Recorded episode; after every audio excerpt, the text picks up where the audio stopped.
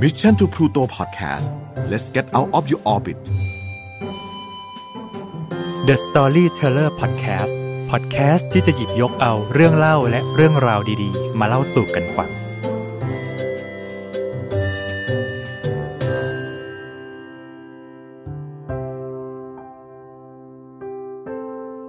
สวัสดีครับ ยินดีต้อนรับเพื่อนๆ ทุกคนเข้าสู่ The Storyteller Podcast นะครับ พบกันอีกครั้งและเช่นเคย คุณอยู่กับผมเบียร์ชลัดสำหรับวันนี้นะครับ เราก็เดินทางมาถึงตอนสุดท้ายละ ของ ASMR Midnight Story Special Season นิทานในตำนาน และสำหรับวันนี้พวกเราเป็นยังไงกันบ้างครับ ตลอดทั้งวันเราเจอเรื่องราวอะไรกันมาบ้าง มีอุปสรรคมากน้อยแค่ไหนครับ หรือเรามีเรื่องราวอะไรดีๆ เกิดขึ้นกันบ้าง ก็อย่าลืมมาแบ่งปันกันในคอมเมนต์ด้านล่างกันได้เลยนะครับ แต่อย่างไรก็ตามไม่ว่าอะไรจะเกิดขึ้นสถานการณ์รอบตัวเราจะเป็นอย่างไร ผมและทีมงาน The Storyteller Podcast รวมถึง Mission to Pluto ก็ขอส่งกำลังใจให้ทุกคนแบบ love ๆเลยนะครับ พูดถึงตอนที่ผ่านมากันสักนิดนึงเนาะสำหรับเด็กน้อยไม้ขีดไฟ ผลงานนิทานสไตล์การเล่าของคุณฮันส์คริสเตียนแอนเดอร์สันซึ่งมักจะออกแนว สะท้อนสังคมแนวคิดและวัฒนธรรมในยุคสมัยนั้น ก็ต้องบอกว่านิทานของคุณฮันส์คริสเตียนแอนเดอร์สันเนี่ย หลายเรื่องผมอ่านไปก็อ่านจบก็รู้สึกยังเข้าไม่ค่อยถึงนะครับ ฟังจบแล้วก็แบบ เออยังไงต่อดีนะ แล้วสรุปเราได้อะไรบ้างเนี่ยแต่พอจะ get ก็อาจจะผ่านไปสักประมาณ2อสวันนะครับ ประมาณว่าไปอ่านเพจ ไปฟังคนอื่น ไปดูรีวิว แล้วค่อยๆ ตกผลึก ต้องบอกว่านิทานของคุณฮันส์เนี่ยลึกพอสมควรเลยแหละ ว่าแต่แล้วเพื่อนๆชอบเรื่องไหนของคุณฮันส์กันบ้างครับ ถ้าชอบเรื่องไหนก็ฝากคอมเมนต์ไว้ใน ด้านล่างนี้เลยนะครับผมเราจะได้รู้ว่าแบบเรื่องไหนดีเรื่องไหนชอบกันบ้างอะว่าไปแล้วเรามาเข้าเรื่องกันเลยดีกว่าครับสำหรับวันนี้ก็เป็นอีกเรื่องหนึ่งนะครับ ซึ่งถือว่าเป็นนิทานระดับตำนาน และสร้างชื่อเสียงให้กับคุณฮันส์เป็นอย่างมาก จะเป็นเรื่องอะไรไปรับฟังกันเลยดีกว่าครับ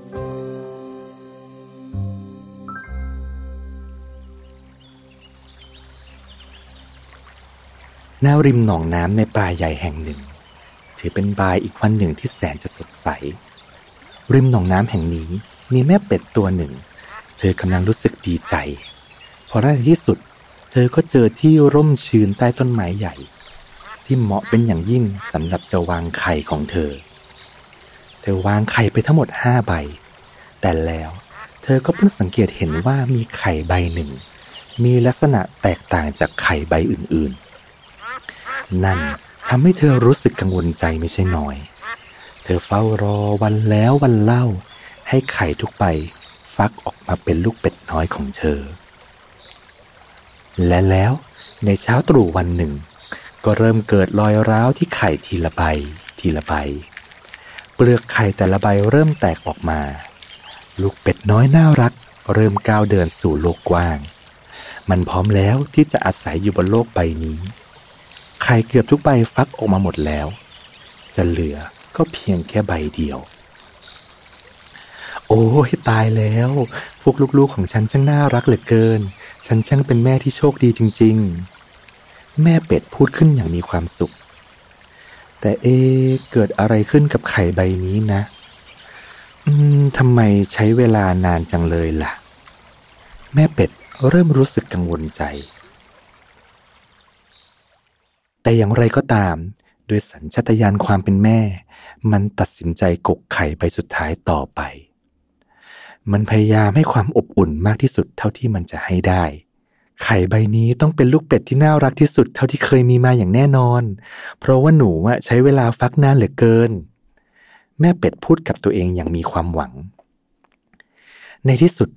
เช้าวันถัดมา ไข่ใบที่ห้าก็เริ่มกระเทาะและถูกฟักออกมา แต่มัน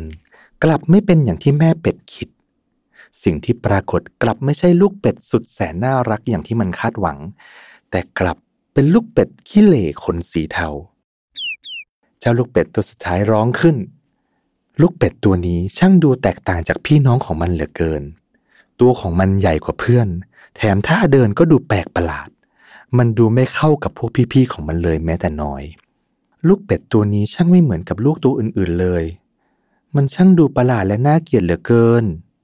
แม่เป็ดพูดขึ้น พร้อมกับความประหลาดใจ และด้วยความคาดหวังที่เธอได้ตั้งไว้ เธอจะรู้สึกเศร้าเสียใจเป็นอย่างมาก แต่เธอก็ยังคิดในแง่บวกว่า สักวันหนึ่ง ลูกเป็ดตัวนี้จะต้องกลายเป็นเหมือนพี่ๆของมัน วันเวลาผ่านไปวันแล้ววันเล่า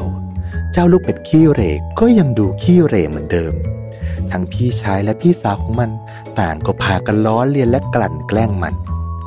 พวกมันไม่ยอมเดินด้วย ไม่ยอมที่จะว่ายน้ำข้างๆ ไม่แม้แต่จะเล่นด้วย และนั่นก็ทำให้เจ้าลูกเป็ดขี้เหร่รู้สึกน้อยใจเป็นอย่างมาก แกมันขี้เหร่พี่คนโตพูด ดูเจ้าตัวขี้เหร่นั้นสิ พี่คนรองหัวเราะเยาะใช่ออกไปเลยเจ้าขี้เหร่ พี่คนที่สามเสียงดังขึ้นมา เราไม่เล่นกับแกหรอกเจ้าตัวประหลาด พี่คนที่สี่บอก จากนั้นทั้งหมดก็พากันหัวเราะเยาะใส่เจ้าลูกเป็ดขี้เหร่มันโศกเศร้าเสียใจเป็นอย่างมาก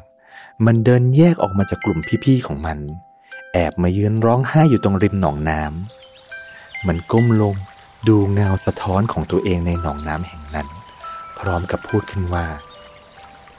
ไม่มีใครชอบฉันเลย ไม่มีใครรักฉันเลย มันพูดอย่างเศร้าส้อย ใช่สิ เพราะฉันมันขี้เหร่นับจากวันนั้น เจ้าลูกเป็ดขี้เหร่จึงตัดสินใจแยกทางจากครอบครัวของมัน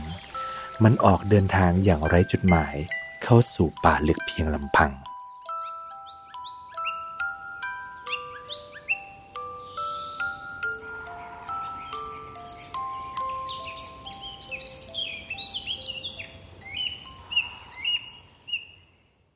ไม่นานนัก ฤดูหนาวก็มาถึง หิมะตกไปทั่ว พื้นป่าถูกปกคลุมไปด้วยหิมะสีขาวโพลน เจ้าลูกเป็ดขี้เร่เดินอยู่ในป่าลึกเพียงลำพัง มันตัวสั่นเทาด้วยความหนาวเหน็บ มันพยายามมองหาอาหารที่พอจะกินได้ มองหาที่อุ่นๆ ที่พอจะให้มันได้หลับ และก็หลบความหนาวเย็น หลายครั้งระหว่างทางมันตัดสินใจเดินเข้าไปขอความช่วยเหลือจากครอบครัวสัตว์ที่มันเจอ แต่มันก็มักจะถูกปฏิเสธโดยตลอด ครั้งหนึ่ง มันมองไปเห็นครอบครัวเป็ดครอบครัวหนึ่ง มันรวบรวมความกล้าที่จะเดินเข้าไปขออาศัยด้วย อะไรอะ แกมันตัวขี้เหร่ลูกเป็ดตัวหนึ่งพูดขึ้น และก็เป็นอีกครั้งที่มันถูกปฏิเสธจากครอบครัวเป็ด มันยังคงเดินทางต่อไป เจ้าลูกเป็ดเดินไปเห็นครอบครัวไก่ มันขอไปพักอาศัยในเล้าด้วย แต่กลายเป็นว่ามันกลับถูกพวกลูกเจี๊ยบ ไล่จิกและไล่ทำร้าย จนมันต้องวิ่งหนีเอาตัวรอดออกมา มันวิ่งหนีออกมายังเหนื่อยหอบได้สักพัก ก็ไปพบกับสุนัขหิวโซตัวหนึ่ง แต่ทันทีที่เจ้าสุนัขเห็นลูกเป็ดขี้เหร่ตัวนี้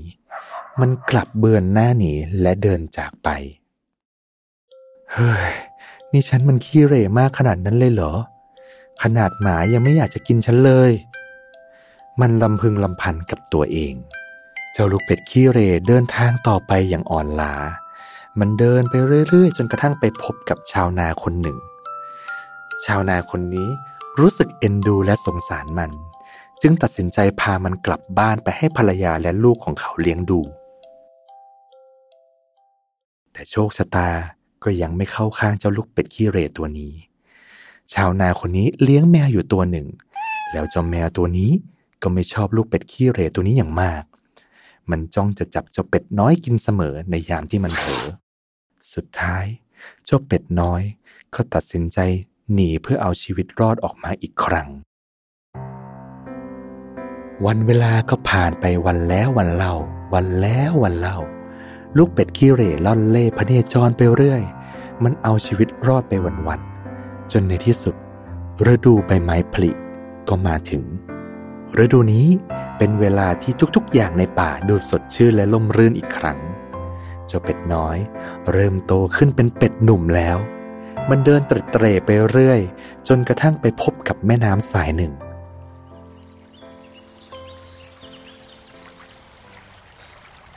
มันดีใจมากเหลือเกินที่ได้เจอกับแหล่งน้ำเสียที มันมุ่งตรงไปที่แม่น้ำแห่งนั้นอย่างรวดเร็วด้วยความกระหาย และทันทีที่มันเข้าไปใกล้แหล่งน้ำ มันก็มองเห็นหงสาวตัวหนึ่งกำลังว่ายน้ำอยู่ในแม่น้ำอย่างสง่างาม มันตกหลุมรักหงตัวนั้นในทันที แต่มันก็รู้สึกอับอายและไม่คู่ควร มันคิดในใจว่า หงแสนงามขนาดนั้น จะมาสนใจอะไรลูกเป็ดขี้เหร่อย่างมัน มันยืนอยู่ตรงริมน้ำคอตกอย่างเศร้าส้อย ทันใดนั้นเอง เมื่อมันมองเห็นเงาสะท้อนของตัวเองในแม่น้ำ เจ้าเป็ดขี้เหร่ก็รู้สึกประหลาดใจเป็นอย่างมาก ตอนนี้มันไม่ขี้เหร่อีกต่อไปแล้ว แต่บัดนี้สิ่งที่มันเห็นในเงาสะท้อน ก็คือหงหนุ่มรูปงาม มันดูสง่างามไม่แพ้หงตัวใดในป่าแห่งนี้เลยทีเดียว ในวินาทีนั้นเอง มันเข้าใจแล้วว่าทำไมมันถึงช่างดูแตกต่างจากพี่น้องของมันเหลือเกิน นั่นเป็นเพราะว่ามันเป็นหง แต่พี่ๆของมัน เป็นเป็ดนั่นเอง ท้ายที่สุดมันก็ได้แต่งงานกับหงสาตัวที่มันตกหลุมรักที่แม่น้ำแห่งนั้น และมันก็อาศัยอยู่กับฟูงหงมากมาย และมีเพื่อนๆมากมาย ใช้ชีวิตอย่างมีความสุขที่แม่น้ำแห่งนั้นตลอดไป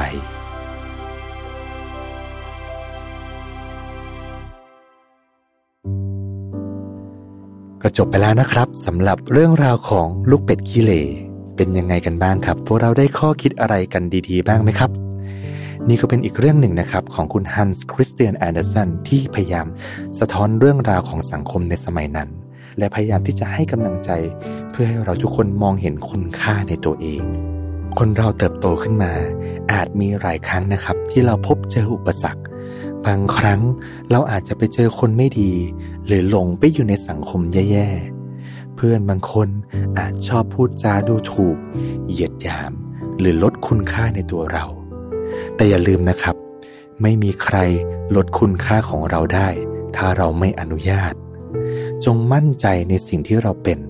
เพราะมนุษย์ทุกคนล้วนมีความสวยงามและคุณค่าในตัวเองเสมอ ไม่ว่าอะไรจะเกิดขึ้นครับ จงภูมิใจในสิ่งที่เราเป็น แล้ววันหนึ่ง เราก็จะเปล่งประกายในแบบของเรา ใครจะรู้ล่ะครับ พรุ่งนี้อาจจะเป็นฤดูใบไม้ผลิของเราก็ได้สำหรับวันนี้นะครับก็อยากชวนเพื่อนๆ มาแบ่งปันข้อดีของตัวเองกันนะครับ ผมเชื่อว่าเราทุกคนมีข้อดีมีจุดเด่น ยังไงลองมาแบ่งปันกันดูดีไหมครับ ไม่แน่นะครับ ด้วยการแบ่งปันของเพื่อนๆ อาจจะทำให้หลายๆ คนเห็นข้อดีในตัวเอง ที่บางครั้งเขาอาจจะไม่เคยเห็นมาก่อนก็ได้ สุดท้ายนี้นะครับก็ต้องขอขอบคุณแอปพลิเคชัน Storytel สำหรับนิทานสนุกๆเรื่องลูกเป็ดขี้เหร่และสำหรับคนที่ชอบฟังนิทานดีๆ แบบนี้ ก็สามารถเข้าไปเลือกฟังกันต่อได้ในแอปพลิเคชัน Storytel เลยนะครับ แอปพลิเคชันนี้นะครับ เขารวบรวมหนังสือจากทุกมุมโลก ไว้ในรูปแบบของไฟล์เสียง ให้เราได้ฟังกันอย่างเพลิดเพลินกันเลยทีเดียว และพิเศษ สำหรับแฟนๆ Mission to Pluto สามารถทดลองสมัครใช้ฟรีได้ 30 วันเลยนะครับ ตามลิงก์ใน description ด้านล่างเลย และก่อนจะจากกันไป ก็ต้องขอขอบคุณเพื่อนๆทุกคนที่คอยติดตามรับฟังและเป็นกำลังใจให้กับ The Storyteller มาโดยตลอดสำหรับ Special Season นิทานในตำนานครั้งนี้นะครับ ก็คงจะจบไปแล้วนะ ในอนาคต ถ้าอยากให้ The Storyteller เล่าเรื่องอะไรสไตล์ไหน ก็เสนอกันมาได้เลยนะครับ สำหรับคืนนี้ก็ต้องขอลาไปก่อน จนกว่าจะพบกันใหม่ ราตรีสวัสดิ์ครับ